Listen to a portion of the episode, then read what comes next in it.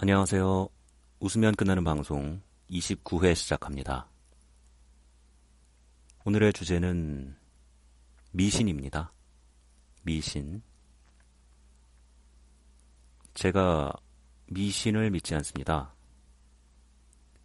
당연한 얘기 같죠. 미신을 믿지 않는 정도가 아니라 저는 아무것도 믿지 않습니다. 믿음이라는 것에 대해서 회의적입니다. 믿음은 이런 거라고 생각해요. 음, 알기 어려운 거, 알 수 없는 거, 알고 싶지 않은 것에 대해서 어, 그냥 내 마음대로 혹은 누군가가 말해준 대로 그냥 결론을 내리고 덮어두는 것. 전 그것이 믿음의 본질이라고 생각합니다. 미신의 본질이랑 믿음의 본질은 같죠. 그래서 저는 우리가 피해야 되는 건 미신이라기보다는 믿음에 가깝다. 이렇게 생각합니다. 징크스 같은 것도 없고 징조 같은 것에 대한 두려움도 없습니다. 대신에 귀신 같은 건 좀 무서워합니다. 음, 귀신이 없다는 믿음이 없으니까.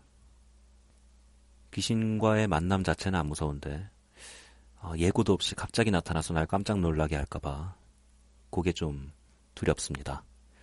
나타나실 거면 미리 예고를 좀 하고 놀라지 않게 어, 나타나 주셨으면 좋겠어요. 귀신이 있든 귀신이 없든 그건 뭐 저한테 중요하지 않습니다. 저는 사실만을 알고 싶습니다. 있으면 있는 거고 없으면 없는 거죠. 사람에 대한 믿음도 약간 마찬가지예요. 친구가 새치기 하는 모습을 보고 아, 새치기 같은 거 안 하는 사람일 거라고 믿어왔는데 새치기 하네 실망이야. 이런 믿음과 실망의 콤보가 어떤 도움이 됩니까? 내 인생에 아무 도움도 되지 않습니다.